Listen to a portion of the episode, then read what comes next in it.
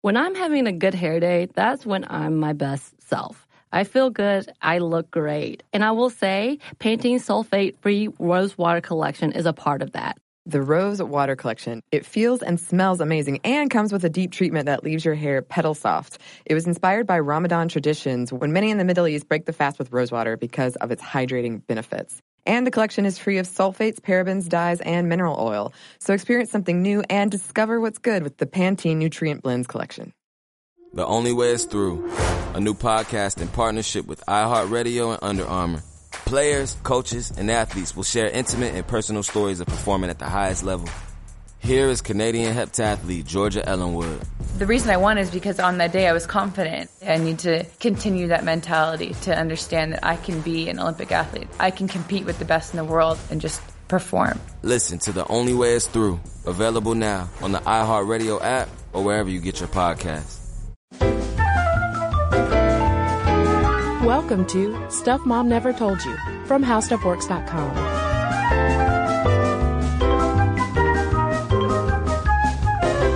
Hello and welcome to the podcast. I'm Kristen. And I'm Caroline. And Caroline, we got to start this episode with a shout out. That's right. To listener Katrina. Yeah, we met Katrina at our meetup in LA a little while ago, back at the beginning of February. And she had emailed us previously about issues surrounding people with disabilities, all sorts of different issues, really great ideas for some Sminty episodes. And so after we met her, she re-emailed us that, which we're very grateful for.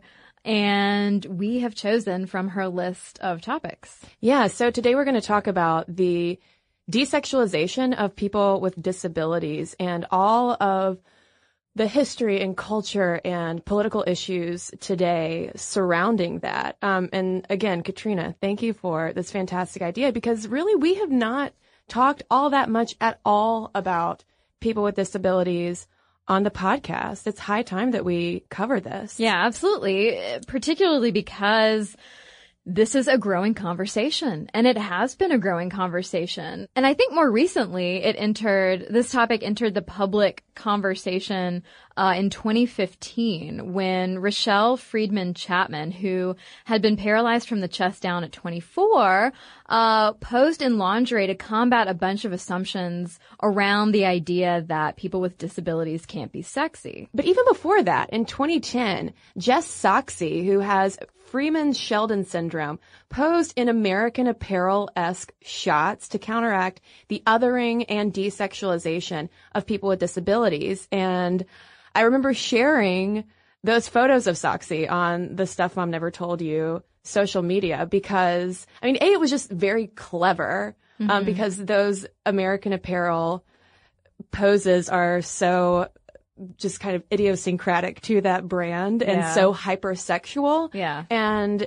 I mean, it was just such a smart way to do that and such an important campaign for raising that visibility. And then Jess, who prefers the pronoun they, posted this photo series depicting themselves naked on a crane or posing with a crane.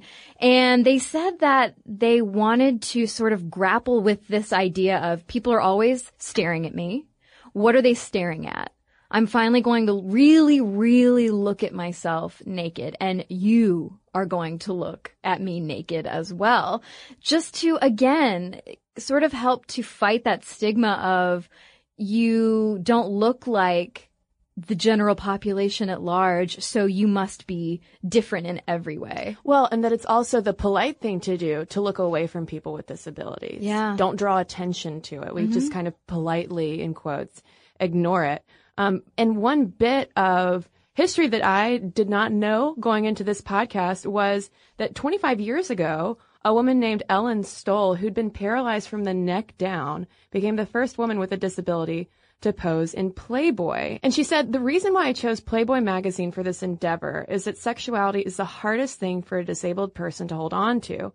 Hef was really adamant that I had the right to have the same sexual voice as women without disabilities. And I took a look at the photos, and I mean, it does look like a typical Playboy spread. I mean, Stoll is naked on a bed, and you have the kind of glossy filter across her, and Yeah, I mean, it looks just like any other centerfold. Yeah, and there was an interview with both Hef and Stoll, and he said that her disability had made her feel like a non-person, like a non-sexual being, and she was very articulate at expressing exactly that the pictorial could serve not only her but other people with disabilities as a way of saying we're human beings too, and sex is a natural part of being alive with a disability or without. And the thing is, if we look back at the history of how we as humans have treated people with disabilities, I mean, this kind of stuff happening is downright revolutionary. Yeah. You know, because we're having to unearth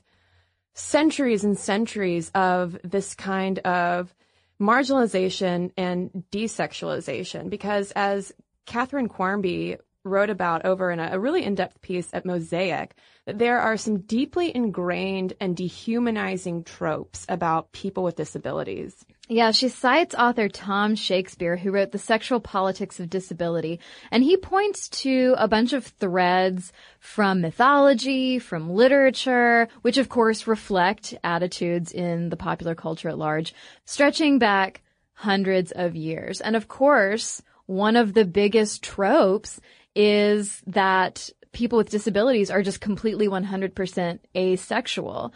There's the idea that women and men are viewed as impotent, sexless, and unattractive, and this makes them vulnerable to mockery. It was Cicero who wrote, "In deformity and bodily disfigurement, there is good material in making jokes." So we are now in the 21st century. I feel like just still at the very beginning of unraveling all of that othering and all of the dismissal of people with disabilities. And that othering is very much present too in ancient mythology. I mean, if we look at the story of Hephaestus, the blacksmith god with a shriveled foot who marries Aphrodite, Aphrodite ends up carrying on all of these affairs because his disability makes him unmanly. There's that emasculating. Mm-hmm. aspect as well. And then if we fast forward to something I had not thought about while reading this book, if we look at Lady Chatterley's Lover, Constance, the main woman, takes up with the gamekeeper after her husband is paralyzed from the waist down during World War I. And this develops into a concept known as Chatterley syndrome, where a disabled man's loss of sexual power gives his wife freedom to get her satisfaction elsewhere. Wasn't this, side note, Caroline, kind of a subplot a little while back in Downton Abbey when Matthew is injured in the war? Oh. Do we have a little Chatterley syndrome happening there? I think. Didn't he, encourage her to go...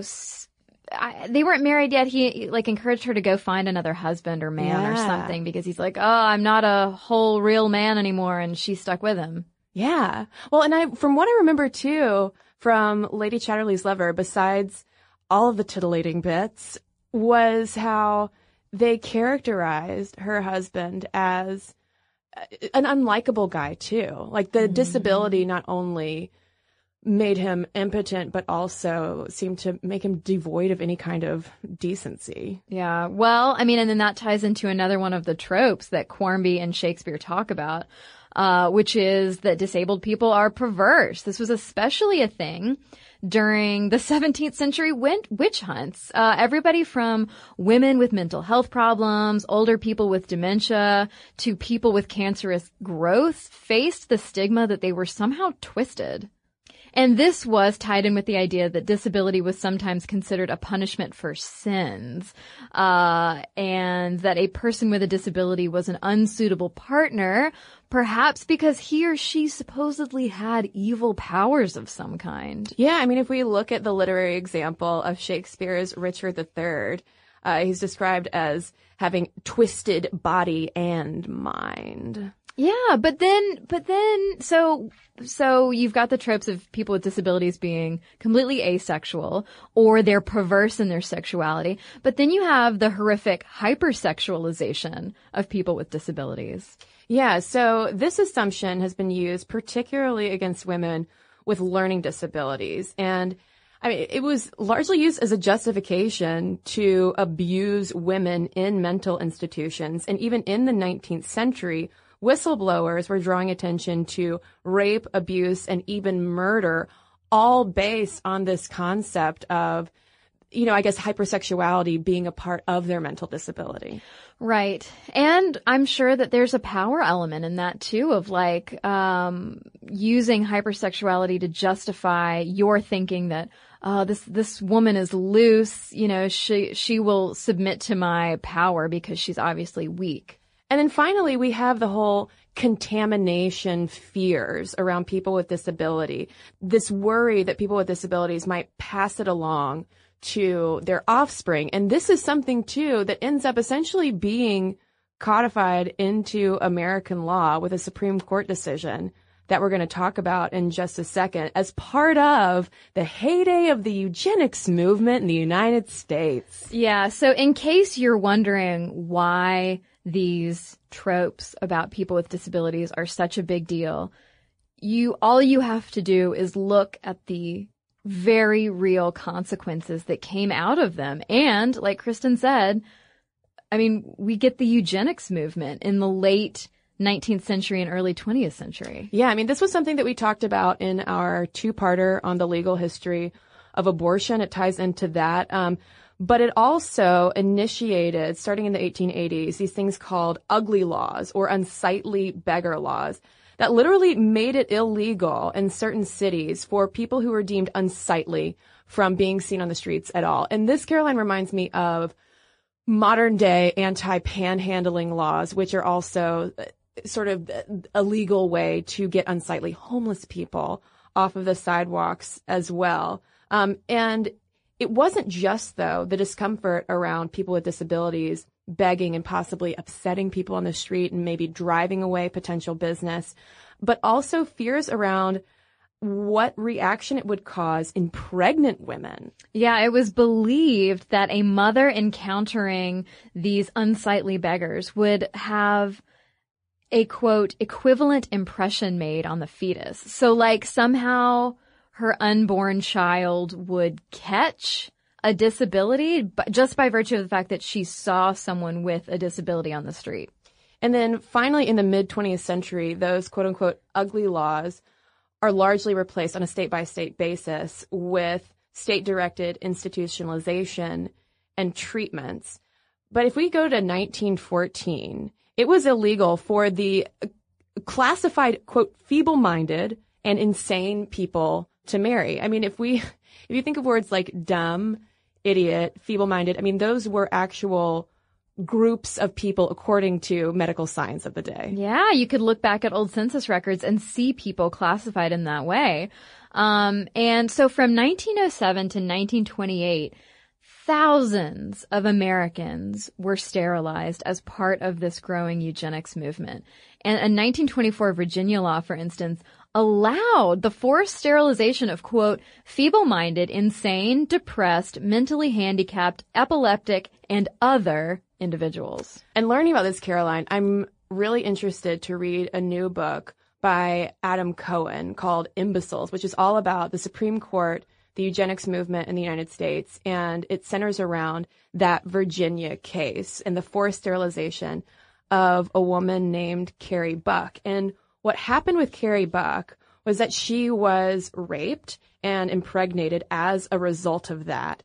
And after the child was born, her family were just, you know, completely incensed by the whole situation. And so they had her deemed feeble-minded and sent away to a colony for epileptics and the feeble-minded. And they wanted, the people who were pro forced sterilization were looking for some kind of test case in order to legalize this whole thing. So there was this guy who came in to the epileptic and feeble-minded colony where Carrie Buck was and saw her and said, oh, this is perfect, because her mother had also been classified as feeble-minded. She was classified as feeble-minded, and she now had this baby who could possibly be shown as feeble-minded too, in order to prove that whole contagious aspect to it. So they essentially had a sham case, and it allowed for her forced sterilization. So then in 1927, Carrie Buck brings this case again to the Supreme Court to challenge that decision.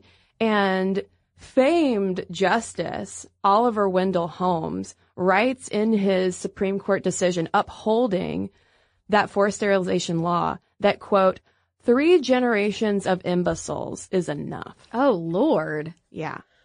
And as a result, as Cohen talks about to Terry Gross in this Fresh Air interview that I was listening to that now has me wanting to read his new book, Imbeciles, as a result of that Supreme Court decision, 70,000 forced sterilizations then happened across the United States. Yeah, because in the wake of that decision, 27 other states began sterilization programs. Yeah, I mean, and all of that, too, we need to come back, Caroline, and do a whole episode just on the forced sterilization issue, because it was something directed not only at the so-called feeble-minded, but also especially women of color. Mm-hmm. I mean, there are all sorts of really disgusting layers to the whole thing.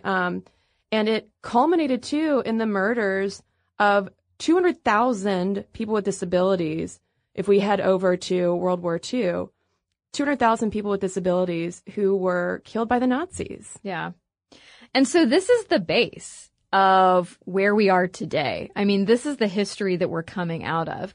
And so these days, the fallout from all of those stereotypes and tropes and fears is still evident. And I know that having just talked about eugenics and forced sterilization, dating seems almost like it seems almost flippant to talk about dating. But this is a real consequence of our history of marginalizing people with disabilities. So you've got the dating issue, right? People with disabilities are less likely to marry or have long-term partners, but of course that varies depending on impairment type, according to research. And there was a 2014 Guardian poll that found 44% of respondents had never had sex with someone with a disability and said that they did not think they ever would. So, like, that's where we are. Those are the attitudes that we are dealing with. And one thing that activist Jew Gosling, who wrote Abnormal: How Britain Became Body Dysmorphic and the Key to a Cure, discusses is the issue of family and friends of people with disabilities overprotecting them out of a fear of exploitation. Because you have not only this desexualization, but also, too, this infantilization. Yeah, exactly. Of protecting people with disabilities as if they are permanent babies, permanent children. Yeah, I mean, and that's regardless of whether we're talking about people with mental disabilities or physical disabilities. Right, exactly. And Gosling points out, you know, most women we know are looking for a relationship, and disabled people are no different. And she talks about how those fears of exploitation could potentially explain this assumption that it's better to shield people with disabilities from reaching out for sexual relationships rather than have them risk rejection. So we're trying to protect, I mean, families are trying to protect them on every front. Like, oh, you're too, again, like feeble to handle rejection or trying to date on your own. And we are also maybe a little scared of your sexuality, because you're so different. Yeah, I mean, and you could say that for those family members, I mean, the motive is benevolent, but it's all, you know, symptoms of this much larger and deep-rooted issue. But one of the brighter sides of this growing conversation that has been helped along, I think, a lot by social media and, you know, visibility projects, is how those layers of discrimination are even further compounded for people with disabilities who are also LGBTQ. Right. Yeah, because you've got the whole issue of conflict that can potentially arise when you, as a person with a disability who also is LGBTQ, have a personal assistant or a caregiver who maybe doesn't approve of your sexuality and or then tries to control it. Yeah, and there are also instances, too, of opposite sex partners being allowed to stay overnight in supported housing, whereas same-sex or trans partners aren't. So we have homophobia and transphobia at work as well. Yeah, all of this stuff is very layered and wrapped up with all of these fears. And another huge consequence of that, with its own further consequences, because honestly this discussion is like knocking down dominoes of terrible, is lack of access to appropriate sex ed. And when I say appropriate, I don't mean like don't talk about too much. You've got to keep it appropriate. I mean, like literally sex education that is appropriate for the audience, because people with disabilities don't necessarily have the same concerns or needs as their able-bodied peers. Yeah, healthcare providers typically aren't equipped to address sexual health and function concerns. And then we have the complicating factor of individual disabilities requiring different aids and information. But even though that might be a complicating factor, of course, that shouldn't be an argument to just dismiss it entirely.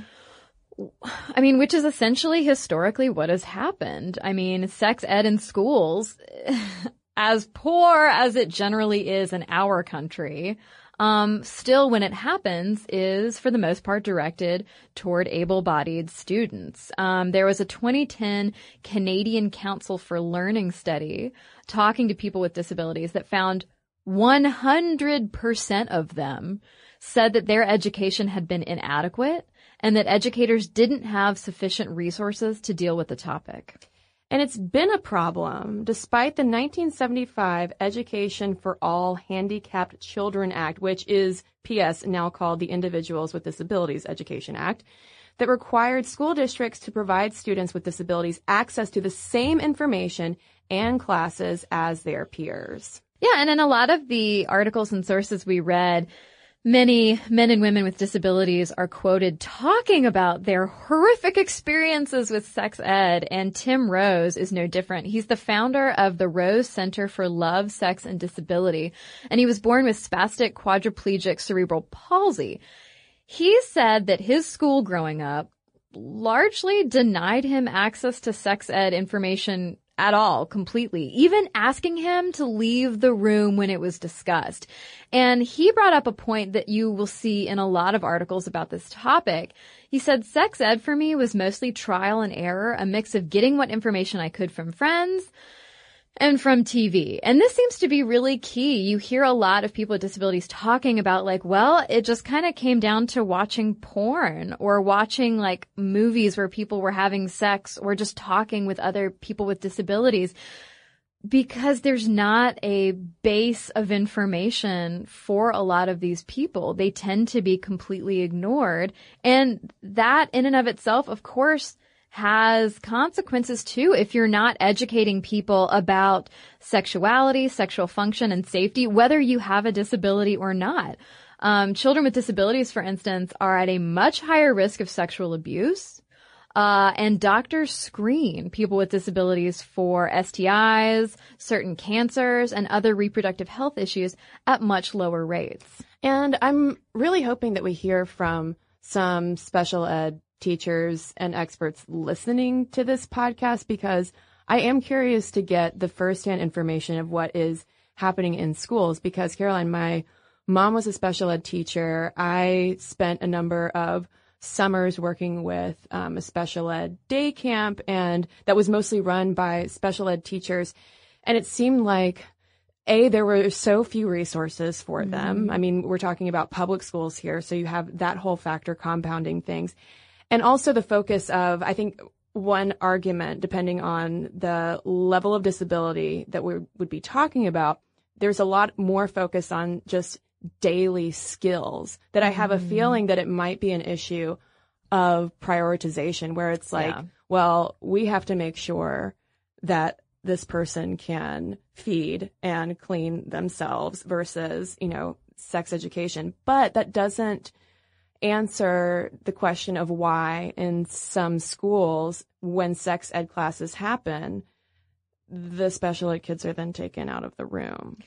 Well, yeah, and then you've got the issue, too, of people who become disabled later in life due to injury or illness, and that the fact that there's even an interesting gender division in that. So when you suffer a spinal injury, for instance, and have to go to rehab, the counselors and therapists are, again, like quick to educate about how you take care of yourself. Let's focus on learning to walk again and how you can get around your house and deal with daily life.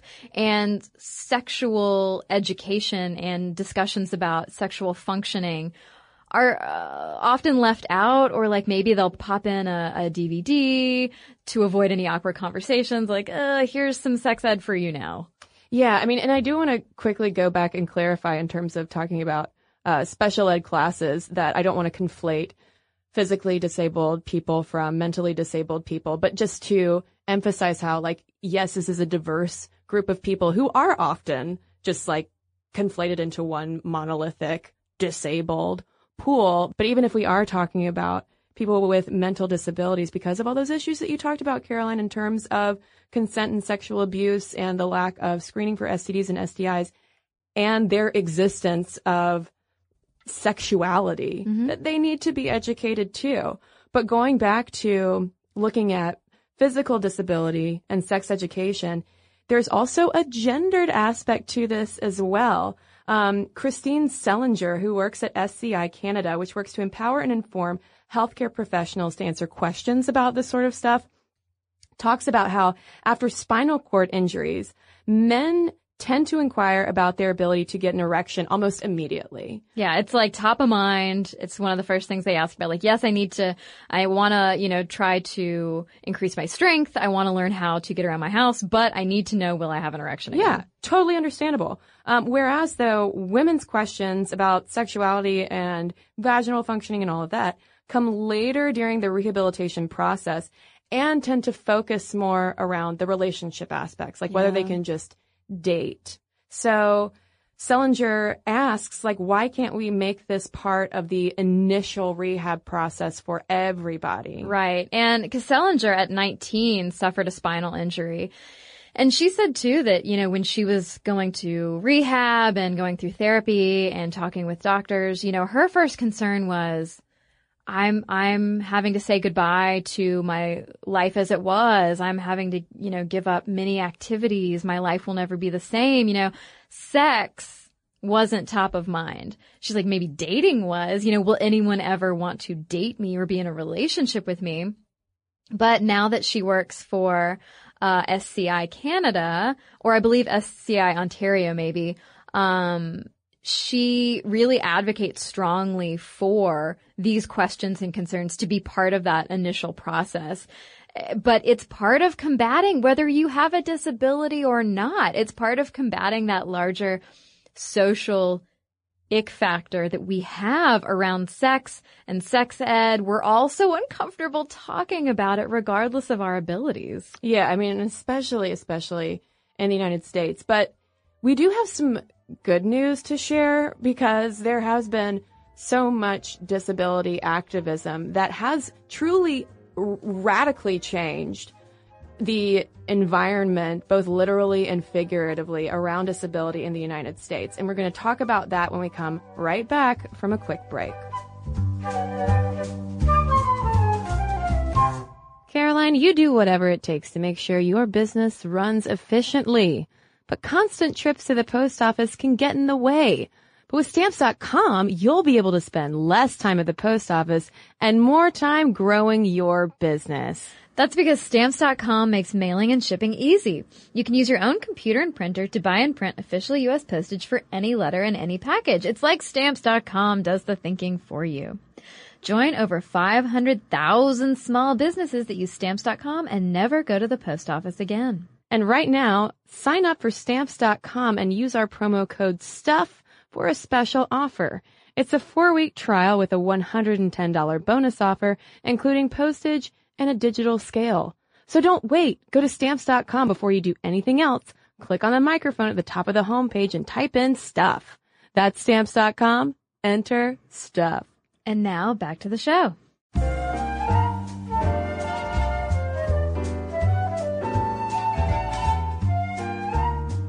So it's interesting to watch the trajectory of the disability rights movement. And we want to really focus on how sexual politics became part of that movement and part of that discussion. But to back up a little, to give you a little perspective, the movement really gained steam in the wake of the world wars and Vietnam. You have disabled veterans returning home, needing services, needing to be seen and heard and recognized, but also like needing to be able to get into a building. And also needing to be able to get employment. Right, exactly.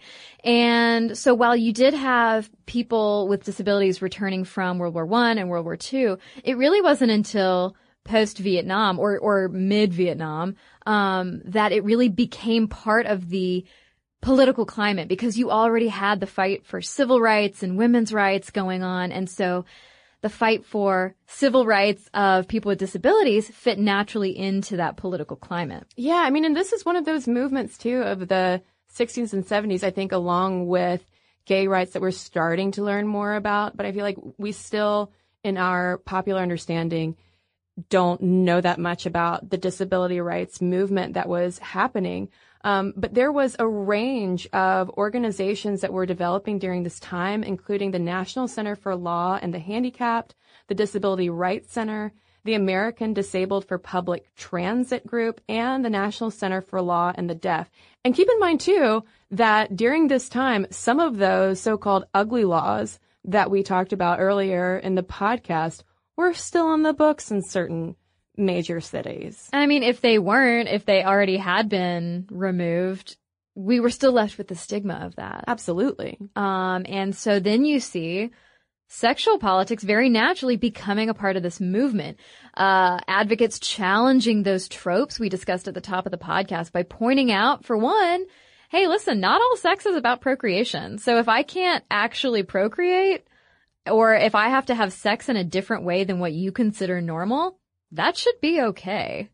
You also have advocates trying to educate people, still in the 60s and 70s, trying to educate people that not all impairments are inheritable. Stop being so afraid. And even if they are, though, a lot of communities, particularly the capital D deaf community, have embraced their differences as being part of a larger culture. And the University of California responded around this time to student activists by founding a sexuality and disability center staffed with sex therapists who could not only give advice, but also connect students with sex surrogates. And sex surrogates actually gained a lot of attention a few years ago thanks to two films, Breathing Lessons and The Sessions, which were inspired by Mark O'Brien's encounters with surrogate Cheryl Cohen Green. And so a lot of people are a little bit confused, and this is understandable, about what a sex surrogate is versus a sex worker in this country. And it's interesting because the legal territory is a little murky. In the U.S., for instance, sex surrogates, their services are neither legal nor illegal. And as the Kinsey Institute explains it, surrogate sex partners are trained by the International Surrogate Partner Association to address specific sexual difficulties that a client might have, not necessarily emphasizing genital-based pleasures. So, for instance, a sex surrogate might help expand a client's ideas of what sex is beyond penis and vagina, which that's just like good to do, period. Exactly. And they also help clients build self-awareness and skills around both physical and emotional intimacy. Really just a small minority of the time is spent on actual physical interaction. And surrogate partners often work with people who don't have partners for whatever reason, that they could practice these sexual and emotional intimacy issues with. And so it's not just that surrogate sex partners are working with people with disabilities. They're working with a range of clients who have really widely varying needs. Yeah. And so this brings us to the sex worker question, because there have been some arguments more recently that sex work should be decriminalized specifically for people who can't have sex independently. And perhaps, some have proposed, those services should even be funded by governments.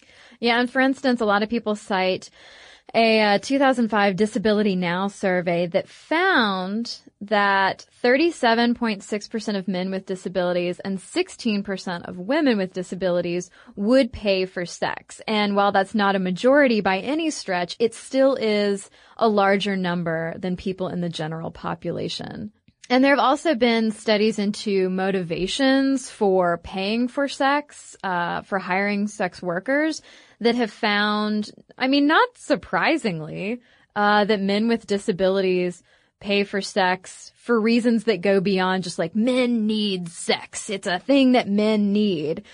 Sociologist Kirsty Liddiard from Sheffield University in the UK found that men cited the reasons of, yes, gaining sexual skills and experience, but also invigorating the body, having something to talk with male friends about, and gaining a sense of independence. And I think it's important to note, and we will note this a little bit later, that this is mostly focusing on men. Like, the sex work conversation is mostly, you know, mostly focused on men. And maybe the sex surrogate conversation is different. I'm not aware of that, but it is worth noting that, like, okay, this is a thing to bookmark, that men are the basis of this conversation. Well, and a lot of these dynamics are reflective of how we perceive and assume things about sexuality and gender in the able-bodied population as well. Yeah. But there are a lot of people working to make this happen. You've got Australian sex worker Rachel Watton, who founded the group Touching Base to connect people with disabilities to sex workers. And Watton's main argument is that basically people with disabilities should have all of the same rights that able-bodied folks have, and it shouldn't be some kind of all or nothing thing. And she said, quote, "For some people with disabilities, they only have one life, and to wait around for society to say, I will date someone with cerebral palsy. Well, when you see some of my clients, their prospects of getting a partner are limited, if not nil." Yeah. And so she basically says, yes, society should change. We should all be more accepting. We shouldn't ignore or marginalize or infantilize people with disabilities. But until society has a radical shift, I want to be here to provide these services. Related services also exist in Japan, for instance. There is a masturbation service only for men, exclusively for men, called White Hands. And in places like Holland and Denmark, where there are more permissive laws around sex work, you've got this sexual assistant model. Basically, social workers will ask clients with disabilities whether they need help with their sexuality or their sexual function, and they may fund visits to sexual assistants or sex workers. And this was pioneered by Dutch sex assistant Nina de Vries, whose clients started requesting erotic massages in the 90s, and the work basically grew from there. You know, she doesn't have intercourse with them, but she works with clients with dementia, people with learning difficulties, but critically, and this is a major part of this discussion, she will not work with people who can't give clear consent. This is a huge concern for people in this community that, you know, whether you're a sex worker, a politician, someone with a disability, this is a huge part of the conversation, the issue of consent. Yeah. And also, not everybody is buying the argument to legalize sex work specifically for people with disabilities, but it's not necessarily because of concerns around sex work itself. Right, exactly. A lot of people are concerned about issues of commodifying sex and commodifying women's bodies. Alex Guinness, for instance, who's an American disability advocate and a former dating and relationship columnist, said that it also helps us ignore bigger societal issues, those things that Rachel Watton was addressing in her quote that we talked about earlier. Alex writes, "It makes it so society can check this box that men are getting laid, so we don't have to have broader social change. We are giving them sex through a brothel, so we don't have to change our social attitudes around socially excluded people with disabilities." And she says, "It pities and coddles us as if we are being given things that will assuage us rather than having society change around us." And that was something echoed by musician and TV presenter Mick Scarlett, who is not a fan of this idea either because, quote, "apparently that's the only way I'm going to lose my virginity." And he disagrees that it's a natural right to have sex and argues instead that all of this just distorts people with disabilities' relationships with sex, because if you set up this system where people with disabilities can go and pay for sex and it's perfectly fine and legal, but not for anybody else. Exactly. Scarlett says then this is going to just create this whole idea that people with disabilities, if they have had sex and you've paid for it, and it further marginalizes, Scarlett argues, people with disabilities, because on top of the layer of, oh, well, you're disabled and therefore unattractive and probably not sexual anyway, but also, too, you frequent sex workers. Right, yeah. He takes major issue with this idea that, quote, "some people are too hideous and too disabled to have sex like the rest of us, and so they have to pay for it." And he says, on top of that, why is it okay to oppress women and make their bodies a commodity? of course, that, you know, it's a whole separate discussion about, you know, choosing to be in sex work and having that be an empowering thing that you choose to do. But I mean, he has a point that there are so many layers to, you can't just say, yeah, let's just legalize sex work, but just for this group of people. And that's something that Jessie Nicole, writing for Exo Jane, points out. She's like, wait. I'm totally on board with the idea of normalizing, legalizing, and making safer sex work.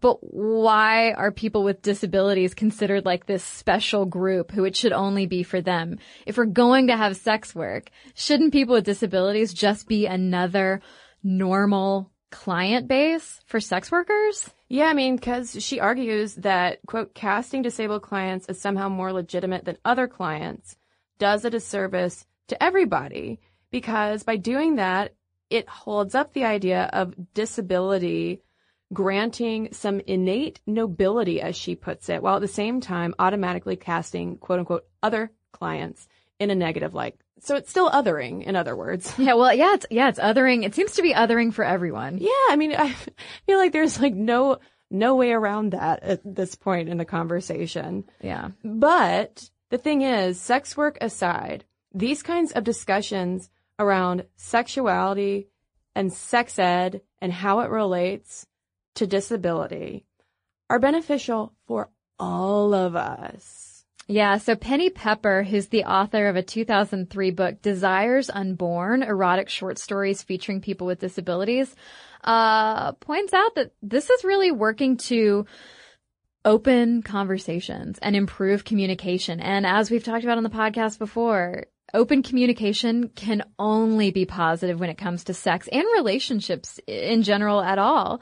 And she says, I do feel I can talk about sex in an open and relaxed way that I don't see with many non-disabled people. I think it's because we've had to confront these issues about body image, and that's a good place to be. Because she goes on to further point out that, like, look, whether you have a physical or mental disability or not, if you don't look like a supermodel, it's hard for a lot of us out there when it comes to body image and sexuality. Well, I mean, and two, if we just take a kind of bird's eye view of all of the different layers of discrimination and marginalization, you know, as it applies to sexuality, whether it's on the basis of gender or ethnicity, obviously ability in this case, or even socioeconomic status. I mean, there's so much discomfort and also just erasure on so many different levels, too. So I think that's another reason why these kinds of conversations are important, because it opens up the door to more of these important conversations. And that's something that the Disabled Students Union at UC Berkeley is really doing. They push the boundaries with super open and human panels discussing with students and academics alike issues around sex, love, and disability, addressing sex as a natural part of life and sexuality as a healthy thing to explore. Yeah, and there was actually a documentary made about these panels at UC Berkeley, and they talked to one young woman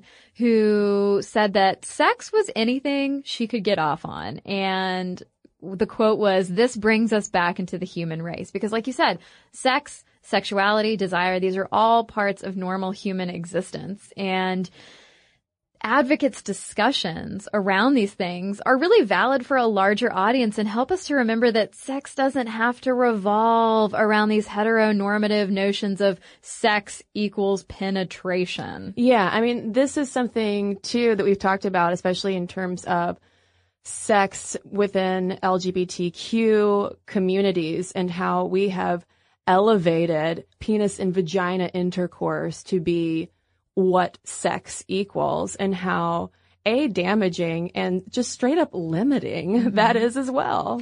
Yeah. And so this idea that sex is and can be more than just penetration, it benefits older people.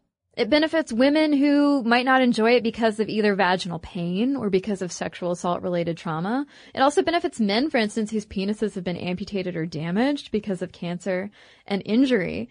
And the idea then that your erogenous zones can be all over your body, it can be your earlobes, it can be your neck, it could be behind the knees, that benefits all of us. Anyone who wants to expand their own sexual pleasure or better understand their own sexuality, period. Yeah, and so as we close out this episode, we want to leave you with some thoughts from Kirsty Liddiard, who we've cited earlier from Sheffield University, who said, disability and impairment can invigorate sexuality and disrupt our standard norms of gender and sexuality. Disabled bodies give us the chance to think outside of the box, outside the vision of penetration and the Hollywood view of sex.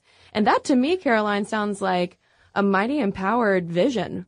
Yeah. That's the sexual world I want to live in. Exactly. And so I think all of these photo projects, photo essays, like visibility efforts on the part of activists and advocates are so important, because people with disabilities are just as normal as anyone else and just as big a part of life as anyone else. And so why would we not have these conversations? They do benefit everyone. And Caroline, one thing that we didn't address in this episode that we could probably go back and do another podcast on are representations of people with disability in pop culture, and specifically how their sexuality is portrayed. If at all. If at all, yeah. Because going back a little bit, the first two things that come to mind are A, The Other Sister, starring Juliette Lewis, where the whole thing kind of revolves around her wanting to have a relationship with, when she has a mental disability and she wants to have a relationship with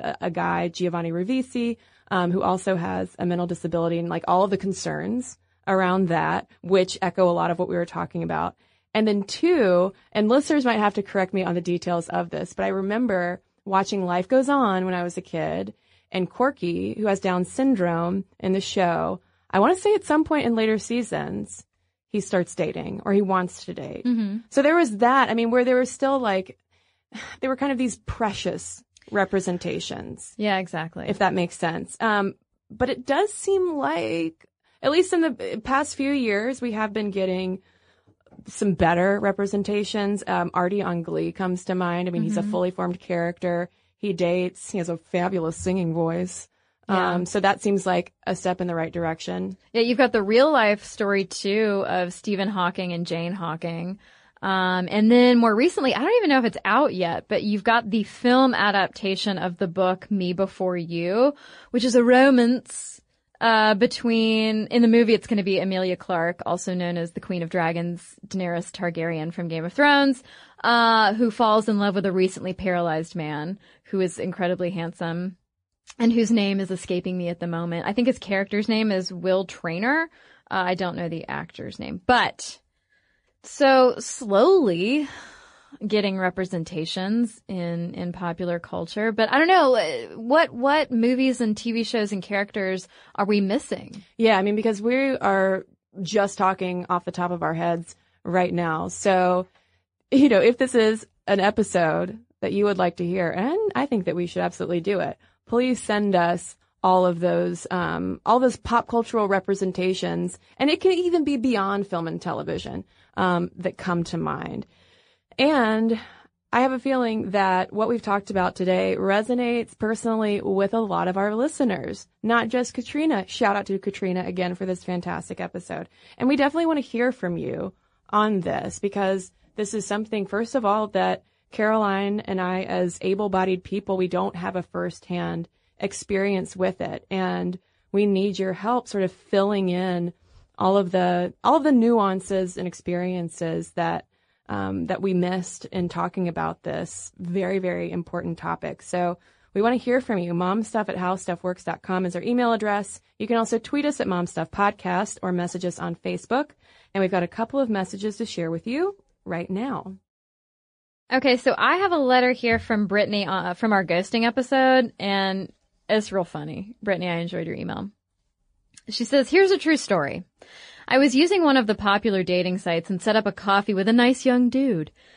We met, talked, and instantly knew there was no attraction, but we got along really well. We talked for almost 2 hours. He was in the military, very polite, and his friends had set up this dating profile for him. He told me he was flying to California the next day for an interview with the FBI. We exchanged phone numbers, give a buddy hug, and went our separate ways. The next day I texted him, good luck with your interview. He replied, thank you. I will let you know how it goes. Well, a day passes, so I jokingly sent another text that said, hope it went well. Did you already get sent on a secret mission? Never heard from him again. Pretty sure my name is in a file somewhere. True story. Thank you for your excellent research and, more importantly, your passion. Keep rocking socks. And Brittany, you keep rocking socks as well. I like to imagine that he did get sent, like, to some strange country and he's on some secret mission now. Although that sounds more CIA than FBI, but, you know. Yeah, I like to imagine he was already in the FBI and was undercover. And he was like, I can't text her back. All of the ghosting narratives that we fill in. This is let's make that TV show. Yes. I've got one here from Hope about our episode on mechanics, and she writes, while I don't know much about car mechanics specifically, my first job out of college involved me working as an industrial maintenance supervisor and engineer. I was the only woman in the maintenance department of a multi-billion-dollar company, and I was only on temporary assignment. I had to win over a big group of older men who frequently referred to women in the maintenance field being useless, weak, and unwilling to do the dirty work, to respect me as a technical consultant and leader. After a few months of getting under machines with the guys and providing them technical training based on my larger engineering projects, we developed some great friendships. Some of them even admitted being impressed and learning something while I was there. I'm so happy to hear about more women getting out there in this industry because I definitely found it challenging and a little lonely. I'd love to see more ladies fixing machines. Well, Hope, all the gold stars to you for doing that because, A, that's a really cool line of work that you are in that my brain cannot entirely process. And B, I mean, just that you have the people skills in order to do that, to lead that group of dudes is super impressive. So, folks, now I want to hear from you. MomStuff@HowStuffWorks.com is our email address. And for links to all of our social media, as well as all of our blogs, videos, and podcasts with our sources, so you can learn more about people with disabilities and sexuality, head on over to StuffMomNeverToldYou.com.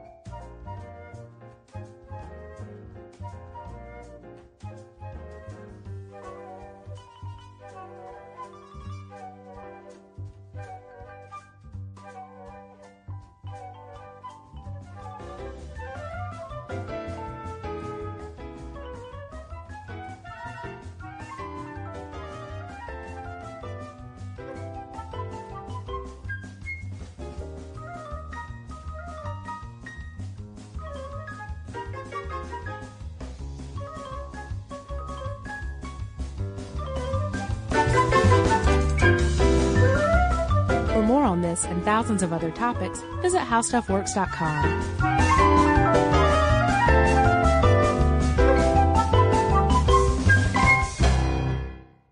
So here's something that some of you might find shocking. 95% of women don't feel good about their hair. But Pantene is changing that. Pantene's Rosewater collection combats bad hair days with an innovative formula that uses rosewater derived from the petals and buds of the Rosa Gallica plant. With Pantene's Rosewater collection, I can really feel how much more hydrated my hair is. And it's sulfate, paraben, dye, and mineral oil-free, which makes me feel good because who needs all those additives? Experience something new and discover what's good with the Pantene Nutrient Blends collection. This episode is brought to you by NBC's Good Girls. The new season of NBC's Good Girls is generating serious buzz. Christina Hendricks Retta and Mae Whitman are hilarious as America's favorite moms turned criminals. This show is the perfect blend of comedy, action, and romance. No wonder critics call Good Girls your next TV addiction. And Rotten Tomatoes rates it 100% fresh. Ooh, Good Girls, Sundays on NBC. The new season has already had some wild twists, so watch live. And stream anytime.